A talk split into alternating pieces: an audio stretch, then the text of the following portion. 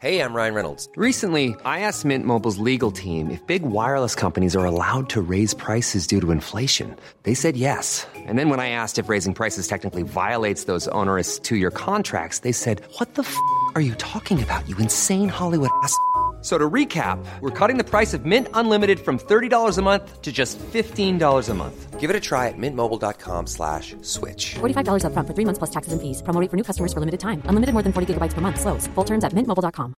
Everyone knows therapy is great for solving problems, but getting therapy has its own problems too, like finding the right therapist, fitting into their schedule, and of course, the cost. Well, BetterHelp can solve those problems. It's totally online and built around your schedule. It's surprisingly affordable too. Connect with a credentialed therapist by phone, video, or online chat, all from the comfort of your home. Visit betterhelp.com to learn more and save 10% on your first month. That's BetterHelp H E L P. Hi, I'm Daniel, founder of Pretty Litter. Cats and cat owners deserve better than any old fashioned litter. That's why I teamed up with scientists and veterinarians to create Pretty Litter. Its innovative crystal formula has superior odor control and weighs up to 80% less than clay litter. Pretty Litter even monitors health by changing colors to help detect early signs of potential illness. It's the world's smartest kitty litter. Go to prettylitter.com and use code ACAST for 20% off your first order and a free cat toy. Terms and conditions apply. See site for details.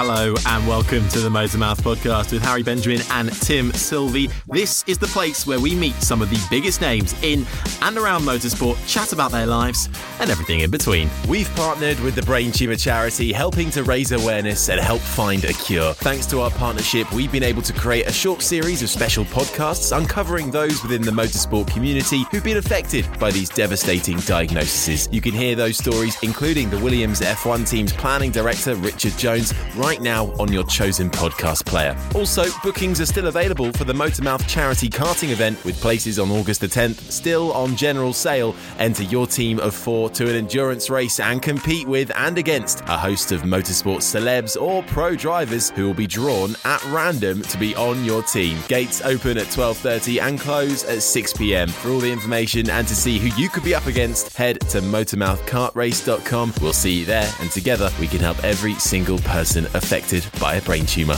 It's season 8, and we're really excited to be once again teaming up with F1 Experiences, the official experience, hospitality, and travel program of Formula One.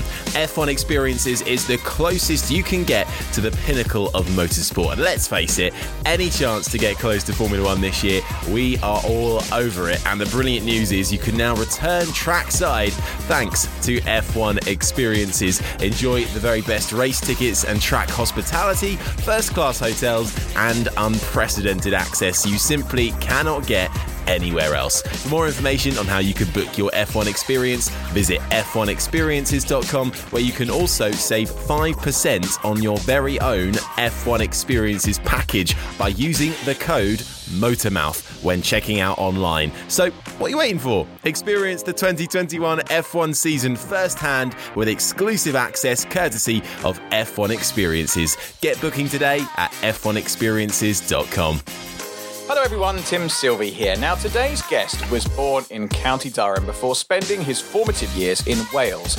But did you know that County Durham is the very place where Britain's tallest man was born, standing a remarkable 7 feet 7 inches? He went on to play Mag the Great in the TV series Game of Thrones. Never seen it, so I couldn't tell you who that is. Sadly, he died in February 2007, but it is also home to English mustard, which came into existence when in the early 1900s Mrs. Clements decided to grind up mustard seeds in order to get more flavour out of them. She developed a paste from the process that quickly became popular all over the UK, and after being passed down to her daughter, the family business was eventually sold to the Colmans of Norwich. I bet you didn't know that, Harry Benjamin.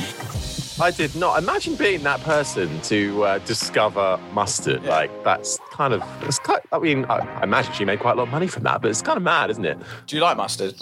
No, I hate it. Really? I mean, I would never go out of my way to have it have it, but sometimes it, it can end up in a sandwich. But I, I would never, I would never go out of my way to have it in, in my seeds. in my diet. Oh, I love a bit of mustard. Um, what have you been up to? What's new? Um, well, I just got back from Hungary doing some more GT racing, which is fun, um, and Euro F3 stuff. And Yeah. then I got a puppy on the way back.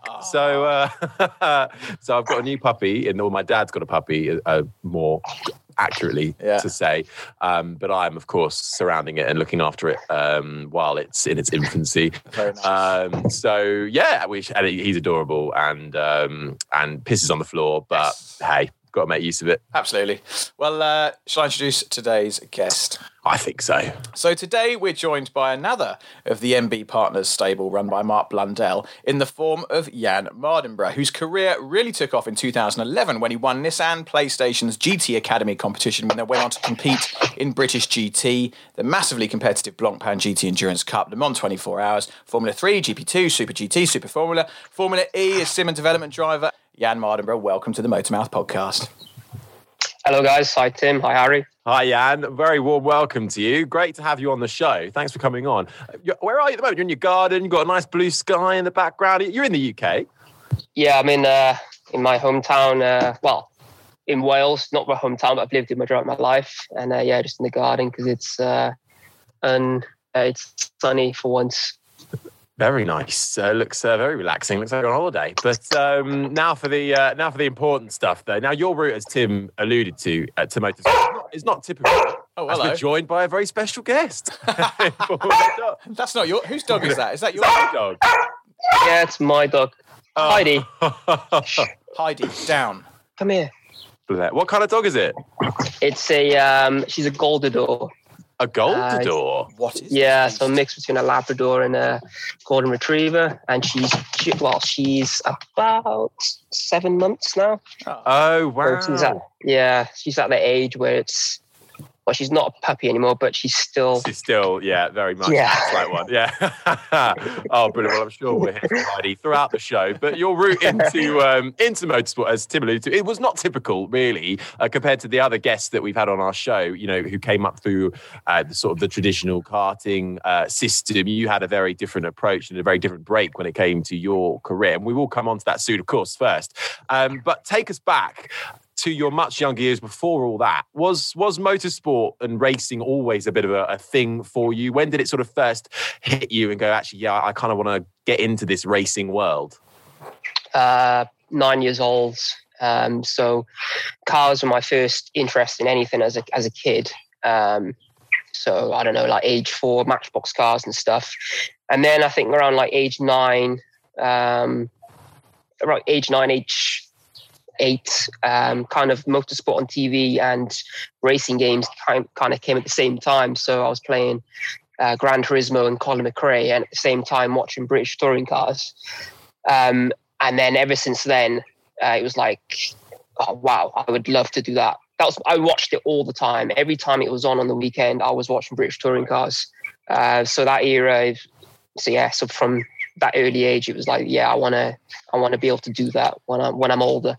And and you're essentially regarded as the original gamer to racer, um, beating ninety thousand other people to win the GT Academy in 2011, which was run by Nissan and Gran Turismo. When you entered that competition, were you thinking? I've got a chance here, or, or was it just I'm going to do this for fun, see what happens? Could you could you imagine what was going to happen afterwards? It was secondary of your of your point there. It was like just to see how far I can go. So um, at the time, I was on a gap year from uni. It was like an unplanned time off, and then it was like, okay, uh, I'm just going to see how far I can go with this. And um, it was only up until like, the last event uh, of the final at Silverstone where I thought, okay, now I've got a chance. But before that, it was like, okay, things are going well. I'm just going to keep going, see what's happening, and I'm actually all right. Um, and then it just kind of happened.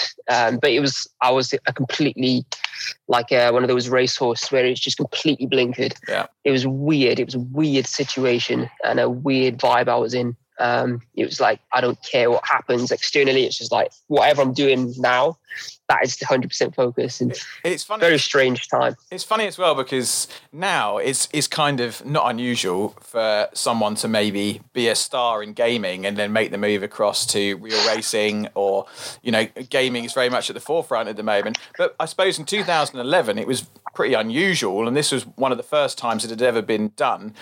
Did you have any idea how big this was all going to become, this whole esports industry, especially related to uh, sim racing? No, I didn't. Um, I knew of esports from uh, around that time of 11 because uh, my friends used to play like World of Warcraft and League of Legends, that kind of stuff. It never interested me at all, but I knew from conversations with them, there was always like big events going on in Korea where people are earning like uh, half a million dollar prize funds and stuff, which I thought was mad but I never thought I, I, didn't have the vision that this could kind of at that time anyway in 2011 where it could kind of uh, get to the point where it is now, uh, where it's huge now, um, especially when you bring YouTubers into it. Um, where yeah, as you say, it's not so unusual to see guys that come from gaming uh, make it well f- try their hand anyway in um, in motorsport. So uh, one example is Jimmy Broadbent. Like he's now in Praga and Britcar.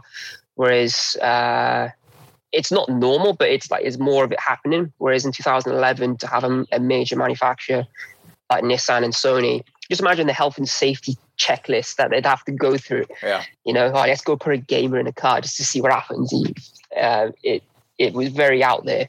Yeah. Well, uh, clearly for you though, it, it paid off. But I'm also curious because it was, you know, 2011, and we talk, we see the games now, and I think the F1 2021 is about to be released, and it's so realistic. You can you can have proper huge setups where you know if you're if you're obviously full on, you can have you know full rigs, and you really get the sense of the full feeling of what a real car is like. But back then, was the technology there enough for you for that transition for you to make from gaming to real life racing? Or you know was it still very you know compared to now i imagine it can't have been as realistic or maybe it was?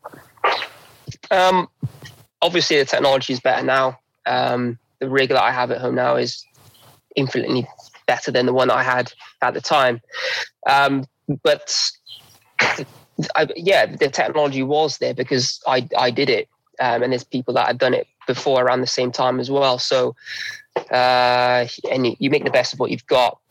Um, certainly, I didn't. I didn't have a PC at the time. It was just Gran Turismo Five and my Fanatec wheel that I had, um, and I didn't do any karting or anything like that. So what I learned.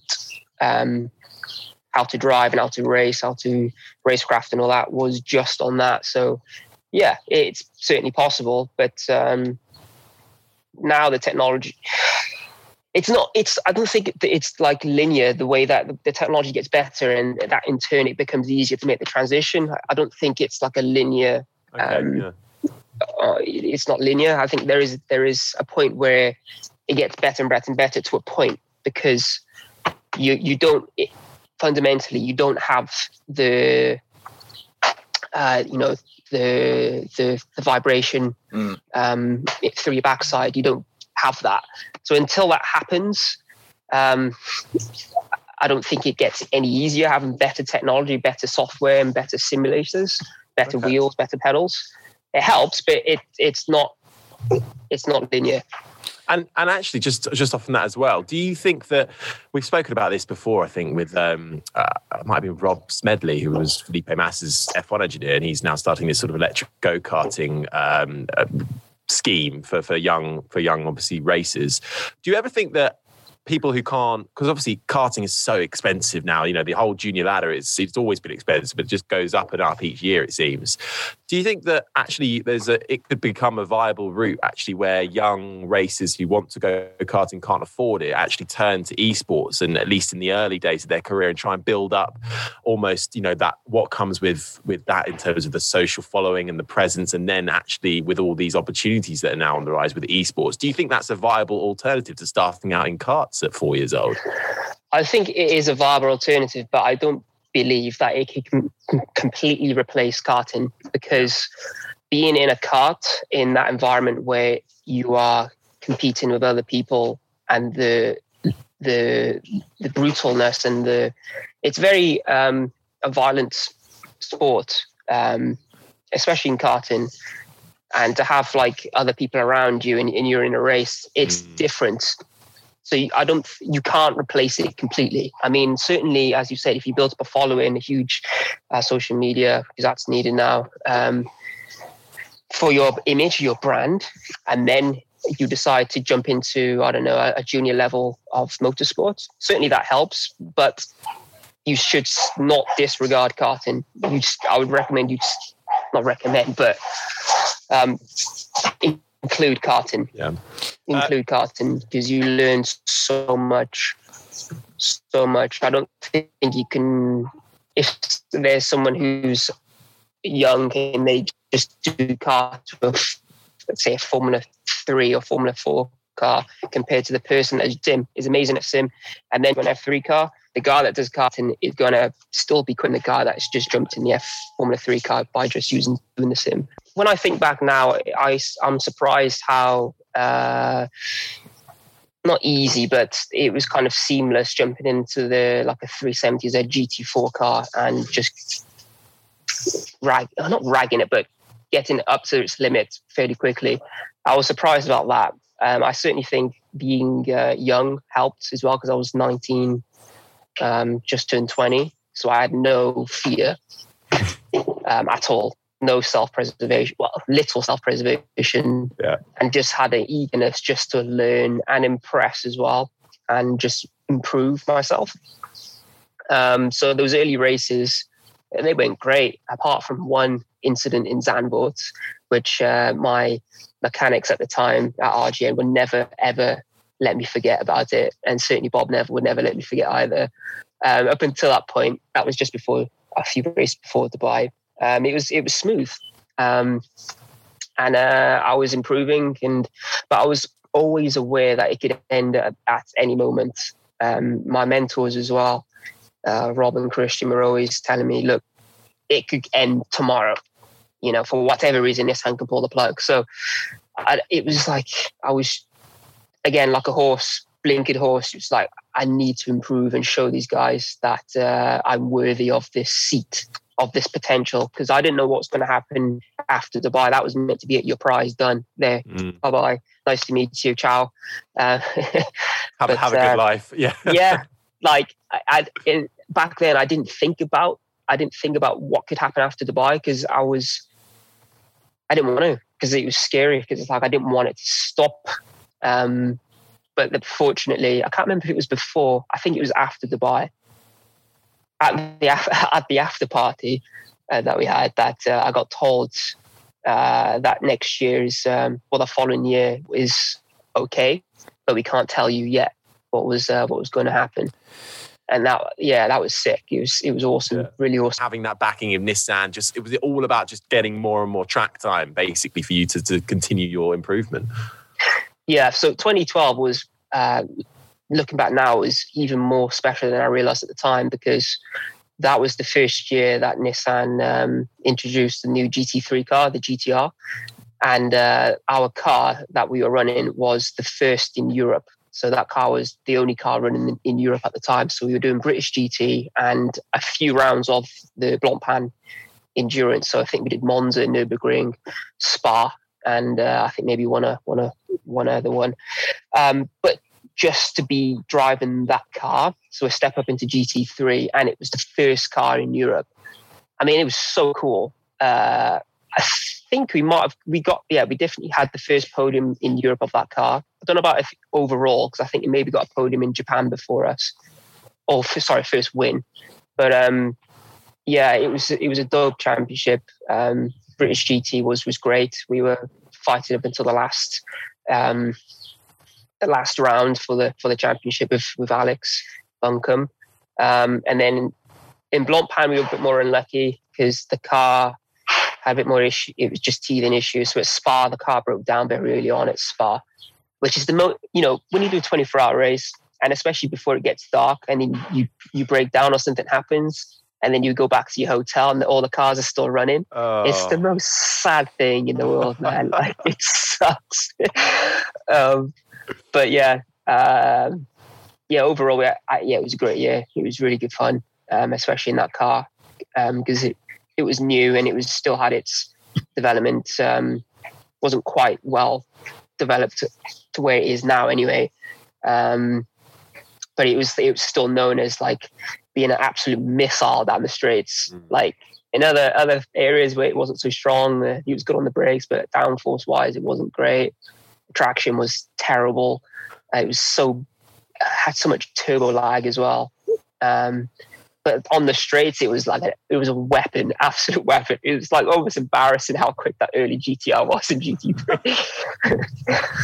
Amazing. I mean, what an experience as well. And it's always a pleasure to welcome Tim back to oh, the podcast.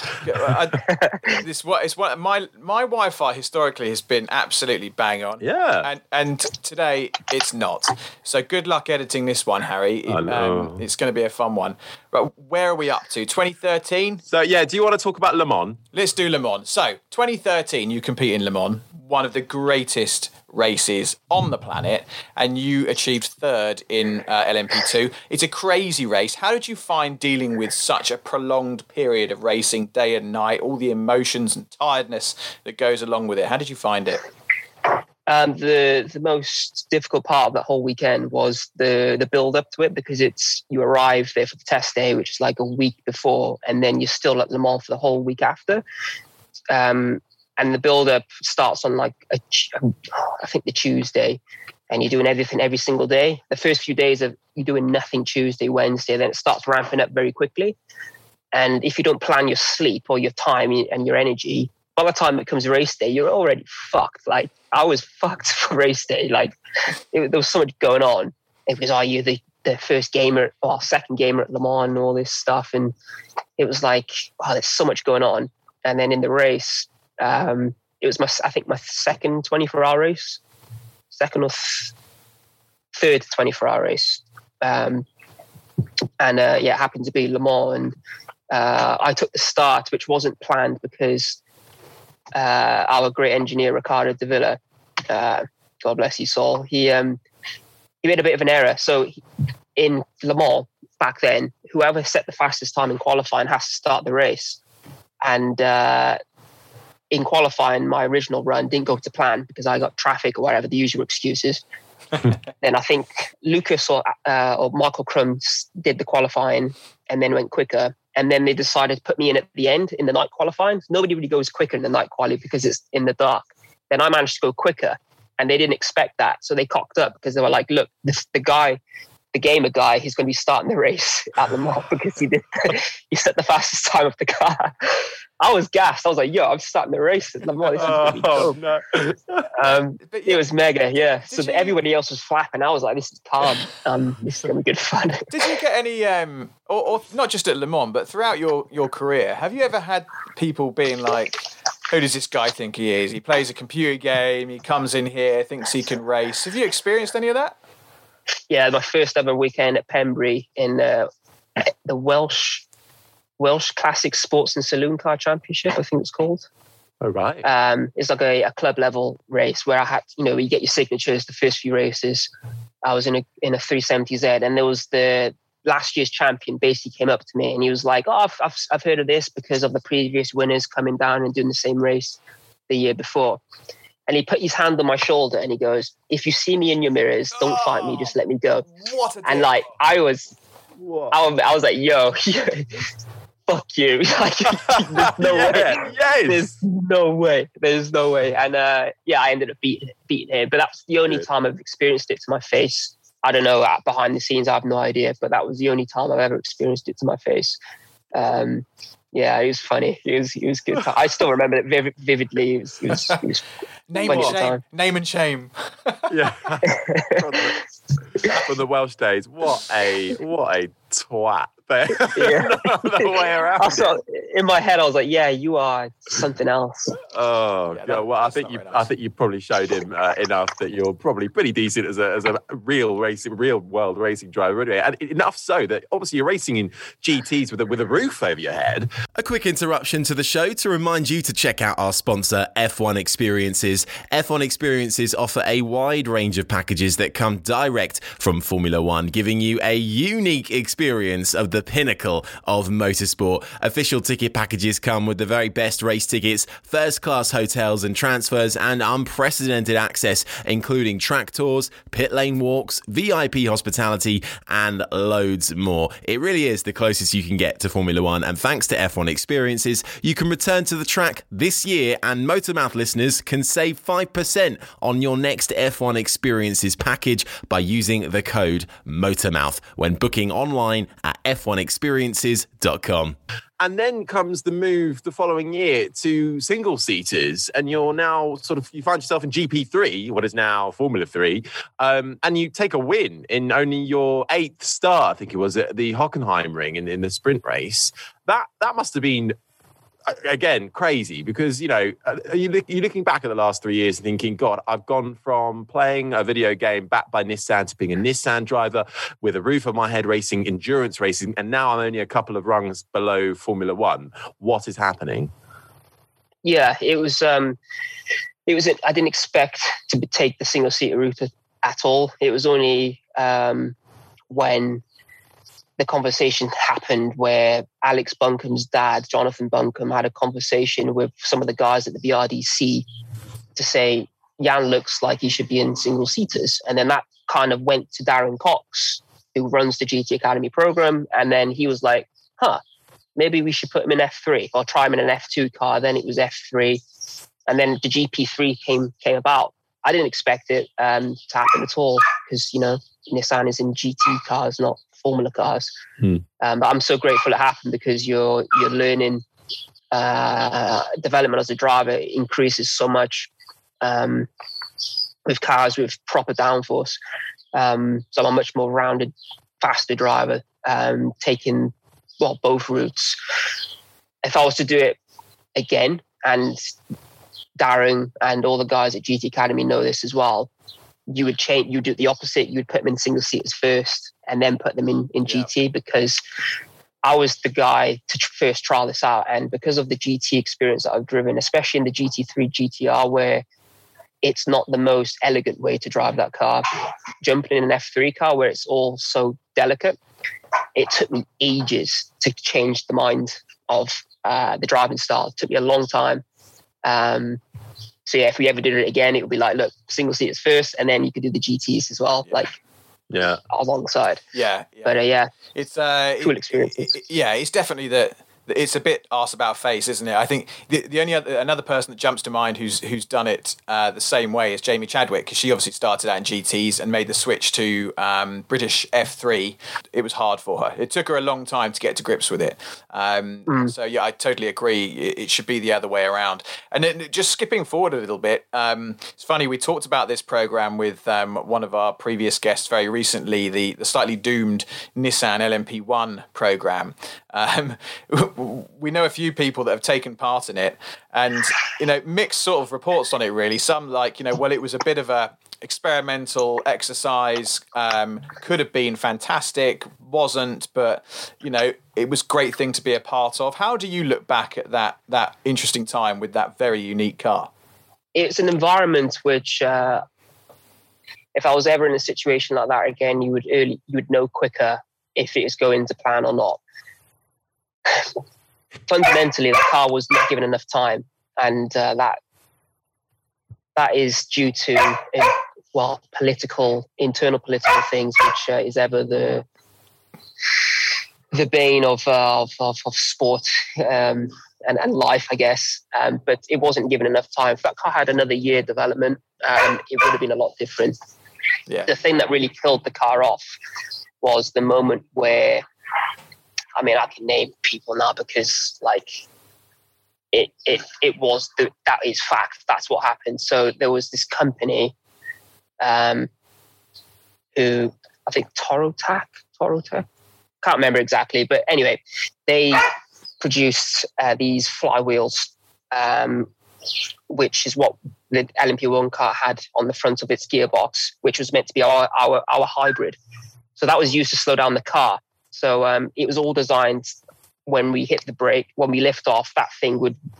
I'm not technically can't remember exactly exactly how it happened, but that was our brakes of the car. The main, like over fifty percent, probably even more than that, the brakes of the car.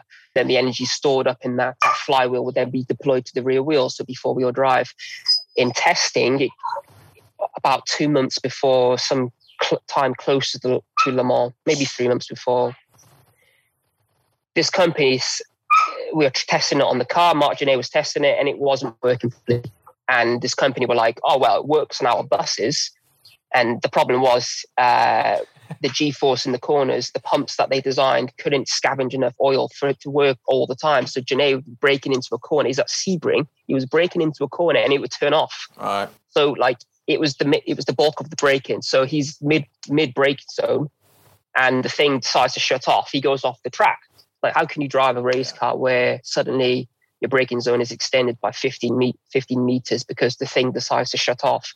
At that moment, the project was pretty much doomed if it wasn't given another year because um, you can't design a car that was originally designed with this flywheel and then it not be there. Uh, so you have to redesign the brakes, Mm. uh, which which didn't stop up until the Le Mans test day. We were still trying different brake material on the Le Mans test day. Our pit lane was the end of the pit lane. And you know how long the Le Mans pit lane is? Our car was coming through the pit lane and the brakes were still glowing in daylight by the time they got to the end of the pit lane. Yeah, that's That's how much of an issue that we had. So it all stemmed to this hybrid not working because the team was lied to by this company that they said it was going to work on the car and it wasn't working. So at that point, it was it was doomed. So it needed another year of of, uh, of development, um, and that didn't happen because of other reasons uh, that I don't know exactly. Um, but it's it's a shame really because the guys behind it, uh, they were real uh, visionaries. Some of the design um, elements of that LMP1 car uh, are still being used to this day now with other other teams. So, uh, I mean, if you stood at the back of that car, you could see directly from um, to the front of it. It had these two huge uh, channels uh, either side of the tub. Um, the bonnet, for example, was very long, and the reason for that is to have a, a more forward uh, center of aero. Um, center of aero pressure. So the car generated uh, much more uh, front downforce um, with that slight design. Uh, even the rear, the rear clamshell, um, some design cues are still look very similar to, say, the Toyota um, a few years ago. Um, so yeah, the engine was was amazing. It was very very strong. That engine. Um, but yeah, it was just a shame that it was Yeah. Killed before it was uh, it was it was like a stillborn. That's a pretty crude way to put it, but it was um yeah it was it was Yeah. a bit like that.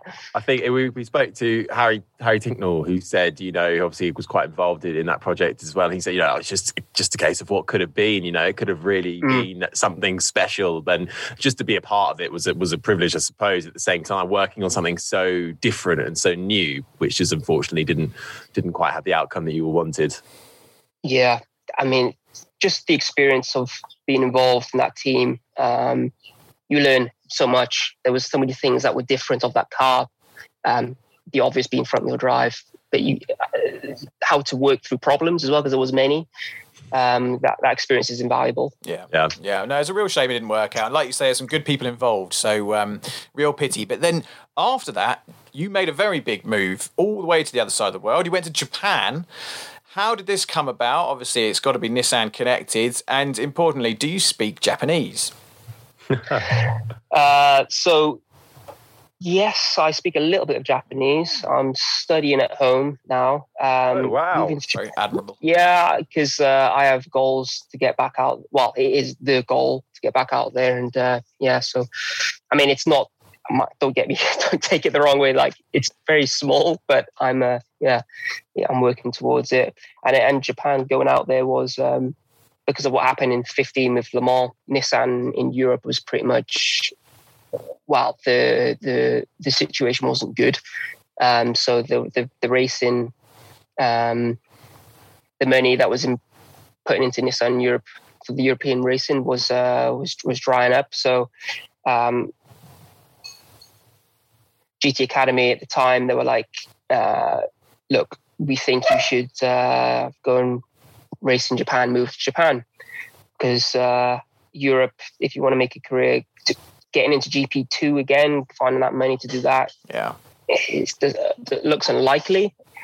Um, whereas if you go into their back Japanese backyard and um, work your way up the ladder again, you can have a career over there. And um, you know, I'm still, I, know, I, I love Nissan, and uh, you know, I want to to.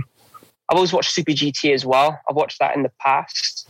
I was like, this is a cool championship. So the goal was, okay, yeah, I would like a GT 500 seat.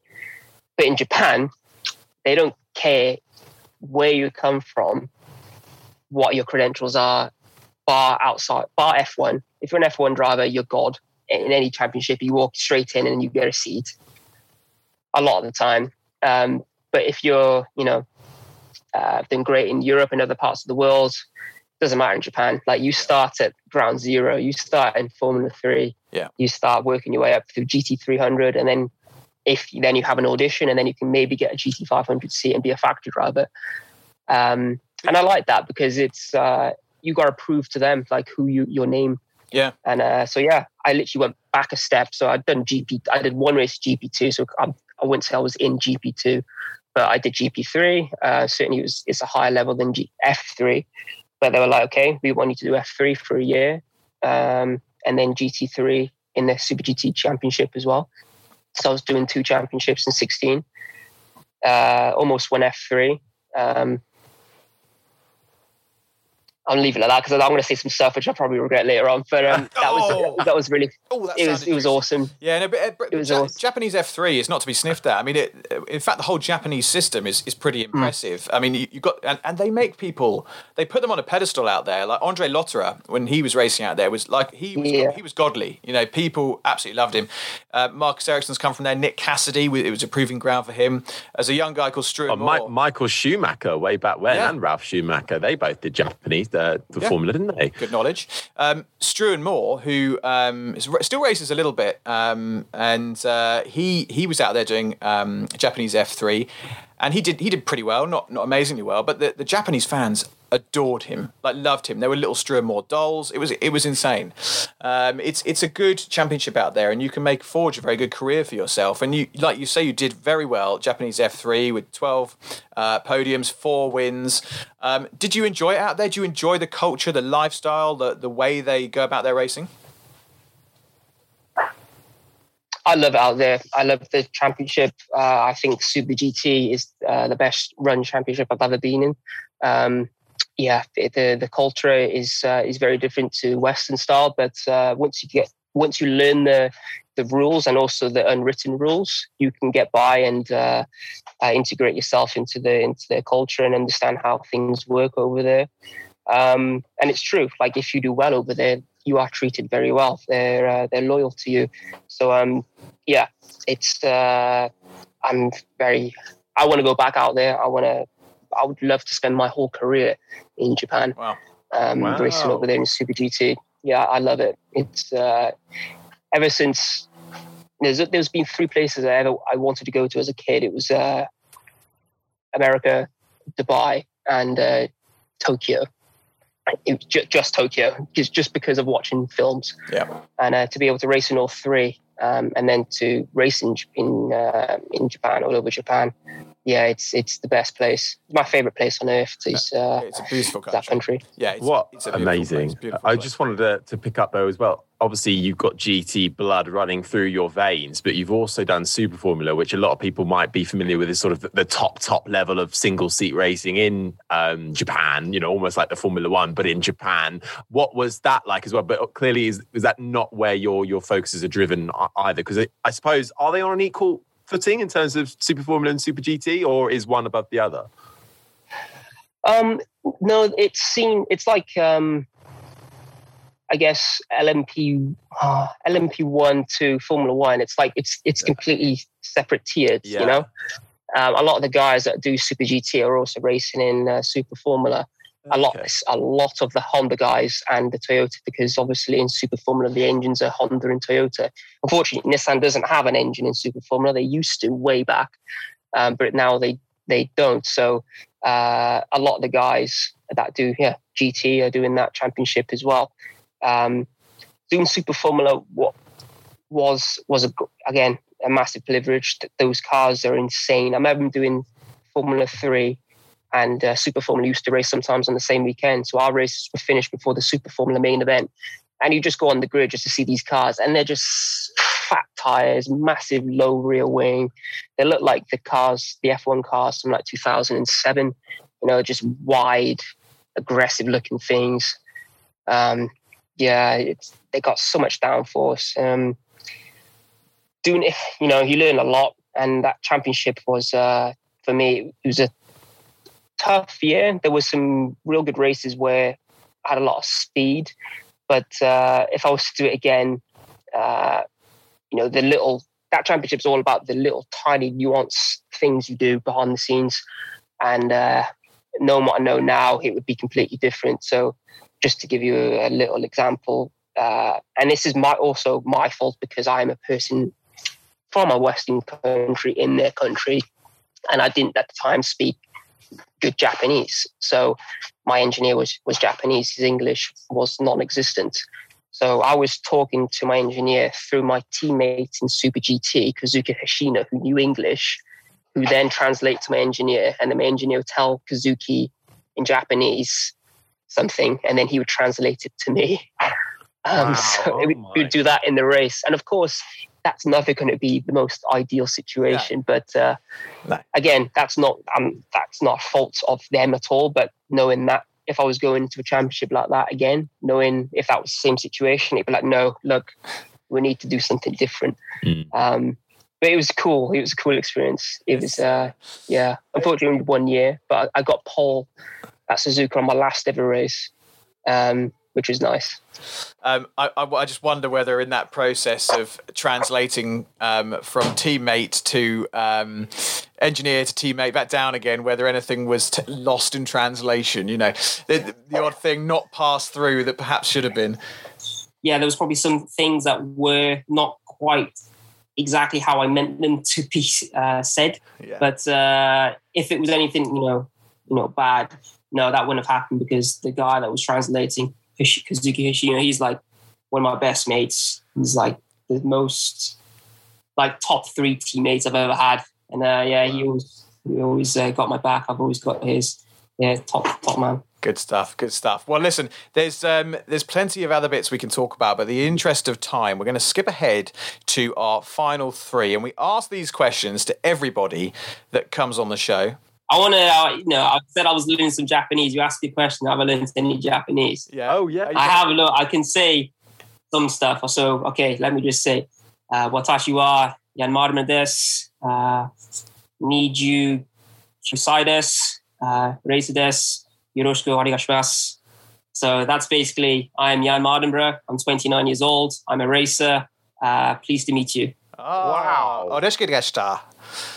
What, the, what does that mean? that means that that actually means something. I can't, I can't remember. I can't remember what. I got. I've got a Japanese mate, Taka, who um, who who he mushy mushy. Isn't that when you pick up the phone? You go uh, mushy mushy. Um, I know little bits and pieces. Mo- moshi, moshi, mo. moshi, moshi, mo. Yeah. How um how did how do you learn it? Are you like uh, is Duolingo or is it like, something a bit more advanced than that, or what's how are you learning Japanese? Um, at home, um, there's a uh, a similar to Duolingo, I think it's called I, italki. Okay. Italki, and uh, they have uh, online tutors. So, I mean, the last lesson I had was about five weeks ago. Um, but I was talking to a Japanese lady. Oh, cool! Who's fluent okay. in English and German, and uh, we'd have like a uh, an hour lesson uh, just to uh, it just has a syllabus. So it sounds uh, that's. I mean, I'm kind of jealous. My I tried to learn French earlier at the start of ah, lockdown, and I think I did one Duolingo lesson and never went back. So I don't have the determination. Uh, but it's very embarrassing when you go to another country and you just can't speak. It's terrible. But Japanese, it's probably quite integral, especially with the with the engineer side of things as well. You've got otherwise you're gonna you're gonna be missing out on things, aren't you? Mm. Jann, look, uh, it's I mean, it's been absolutely fascinating getting to know you and getting to know a bit a bit more about you as well. And, and there's there is stuff, as Tim alluded to, that we've sort of skipped over it, but in the interest of time, we do have our final three questions, which, as Tim has said, we asked to all of our guests. It's just nice to see the uh, the variation in answer. So, uh, Tim, do you want to kick off? Yes, indeed. Um, Jann, what has you excited at this very moment, apart from investing in new Wi-Fi? Bitcoin. Yes. Oh. oh, now now we can talk. We can talk. Right. What, Yeah, no, yeah. Okay, okay. yeah, yeah, I yeah. can talk Bitcoin for hours, you know. Okay, what, what, what you got? So I, I I'm I'm in. I've got um, Ethereum and a little bit of Litecoin and a minuscule piece of Bitcoin, like 0.0027 Bitcoin, um, which at the moment is tanking. Like is my my my whole portfolio is is completely fallen through the floor. What, what are you into? Uh, just Bitcoin. Um, I have a little splattering of like one percent in other, but uh, that's just a little speculative thing. The majority, of every ninety nine percent is is just in Bitcoin. Um, but uh, then the reason is I've been in, in this for like um, five years now, um, and it's uh, I understand it and why it was created and the reason why it's doing what it's doing currently. Um, my other interest in uh, apart from racing photography is uh, financial uh, uh, well, economy, um, how things work, and um, yeah, like it's uh, without sounding too tinfoil hat conspiracy theorist crazy person. It's pretty much rigged against you. You can't save your way to having a say generational wealth um, unless you have many investments in Yeah. or, or land or housing or property and stuff. Whereas, um, yeah, Bitcoin, it's you trust code Yeah. and it's uh, immutable. So Yeah, um, it's uh, it's an interesting subject. It's it's one that I'm I'm relatively deep into in terms of knowledge, not in terms of the amount of Bitcoin or, or, or crypto that I own. But I find the whole subject fascinating, and I've recently got into um, non fungible tokens and and fan tokens, which have found their way into into motorsport um, with with McLaren and others. Um, it's it's a hugely fascinating subject. I can feel a Bitcoin special with Jann Mardenborough coming on. Um, yeah, I'm keen. That that would be dope. I'm all over it. I tell, I actually on, on that. I had a proper discussion with about this with Jordan King the other week as well. Oh, yeah? So he he's got he's got a bit of Bitcoin and a bit of all these other stuff going on. So I think we could probably get a few people together and have a good old uh, a good chat about it. Yeah, that'd be who's- awesome. Who's invested in what? So uh, we're we're slow, we're building up a list now. So we've got Jann, Jordan King. We'll find a few more and then we'll get you all together. But it is literally one of those things that you can, you would happily get together and just talk about because it's such an interesting subject. So um, genuinely mean it. Well, actually, we've got. Our, I did. I don't know if the guys at MB Partners spoke to you about the 10th of August, Jann. We've got our karting day. If not, we'll talk about it offline. Um, But that that's that could be our opportunity to natter about Bitcoin. um, okay, good. I, I like that answer. We've not had that one before. Harry, over to you for question number two. Yes, question number two, Jann. If not doing what you're doing, which was being a pro racing driver, what would you be doing? What would you have done? Um, I would be most likely designing furniture for uh, for DFS or something like that. Was not expecting that. Um, wow. Yeah, it was. It was when I went to uni in 2010. Oh, sorry, when I reapplied to go to university in the year of GT Academy 2011, I was accepted on a, a furniture design course. Um, so yeah, it was that. It was probably along those lines. Like it's scary how uh, how it, I'm not doing that because uh, it sounds shit. Well, at DFS, there's always a deal on, isn't there, for those? Always So, a uh, so don't know how they make any money. wow, how crazy is it? How how one one small thing can change the outcome of, Yeah. of what your your your path in, in life is is quite incredible, isn't it? Um, Tim, you've got the last one, haven't you? I do indeed. Uh, what are you scared of? Losing my speed. Yeah. Nice. Okay, Nice. is that uh, can that happen? Like, is that something racing drivers that that can happen to a racing driver? Is that something that can actually feasibly happen? I suppose it's getting older, isn't it? Yeah, it it's well, it is. Yeah, um, it's. Uh, I, I you you can see it with some drivers. Let's say Vettel.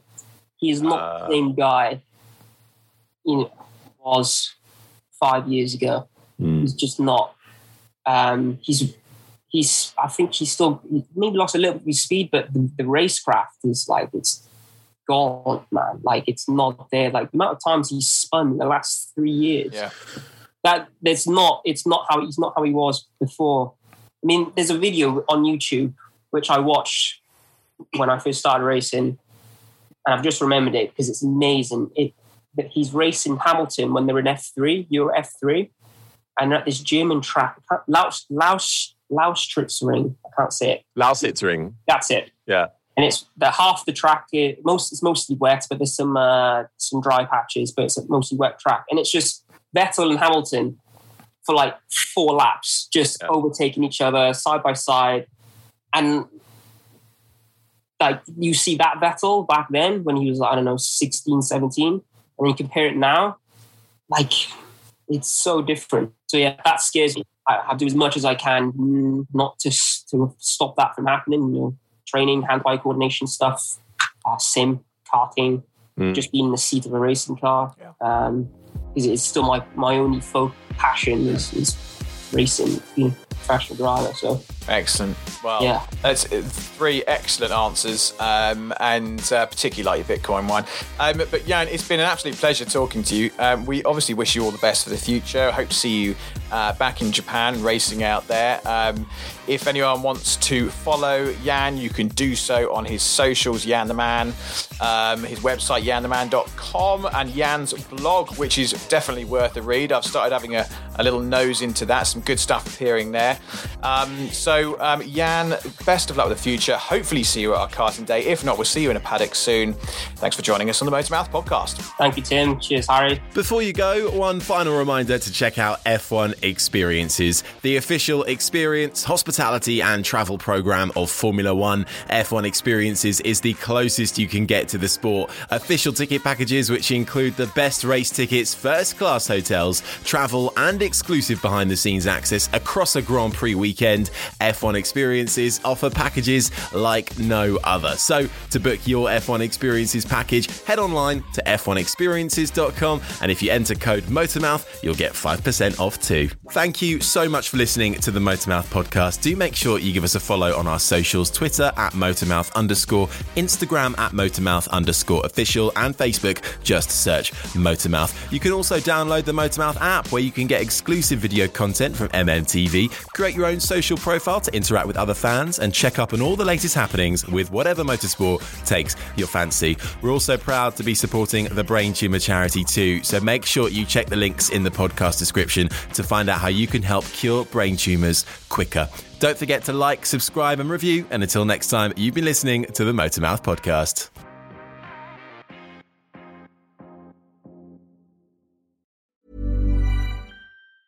Planning for your next trip? Elevate your travel style with Quince. Quince has all the jet setting essentials you'll want for your next getaway, like European linen, premium luggage options, buttery soft Italian leather bags, and so much more. And is all priced at 50 to 80% less than similar brands. Plus, Quince only works with factories that use safe and ethical manufacturing practices. Pack your bags with high-quality essentials you'll be wearing for vacations to come with Quince. Go to quince.com slash pack for free shipping and 365-day returns. Mom deserves the best, and there's no better place to shop for Mother's Day than Whole Foods Market. They're your destination for unbeatable savings, from premium gifts to show-stopping flowers and irresistible desserts. Start by saving 33% with Prime on all body care and candles. Then get a 15-stem bunch of tulips for just $9.99 each with Prime. Round out Mom's menu with festive rosé, irresistible berry chantilly cake, and more special treats. Come celebrate Mother's Day at Whole Foods Market.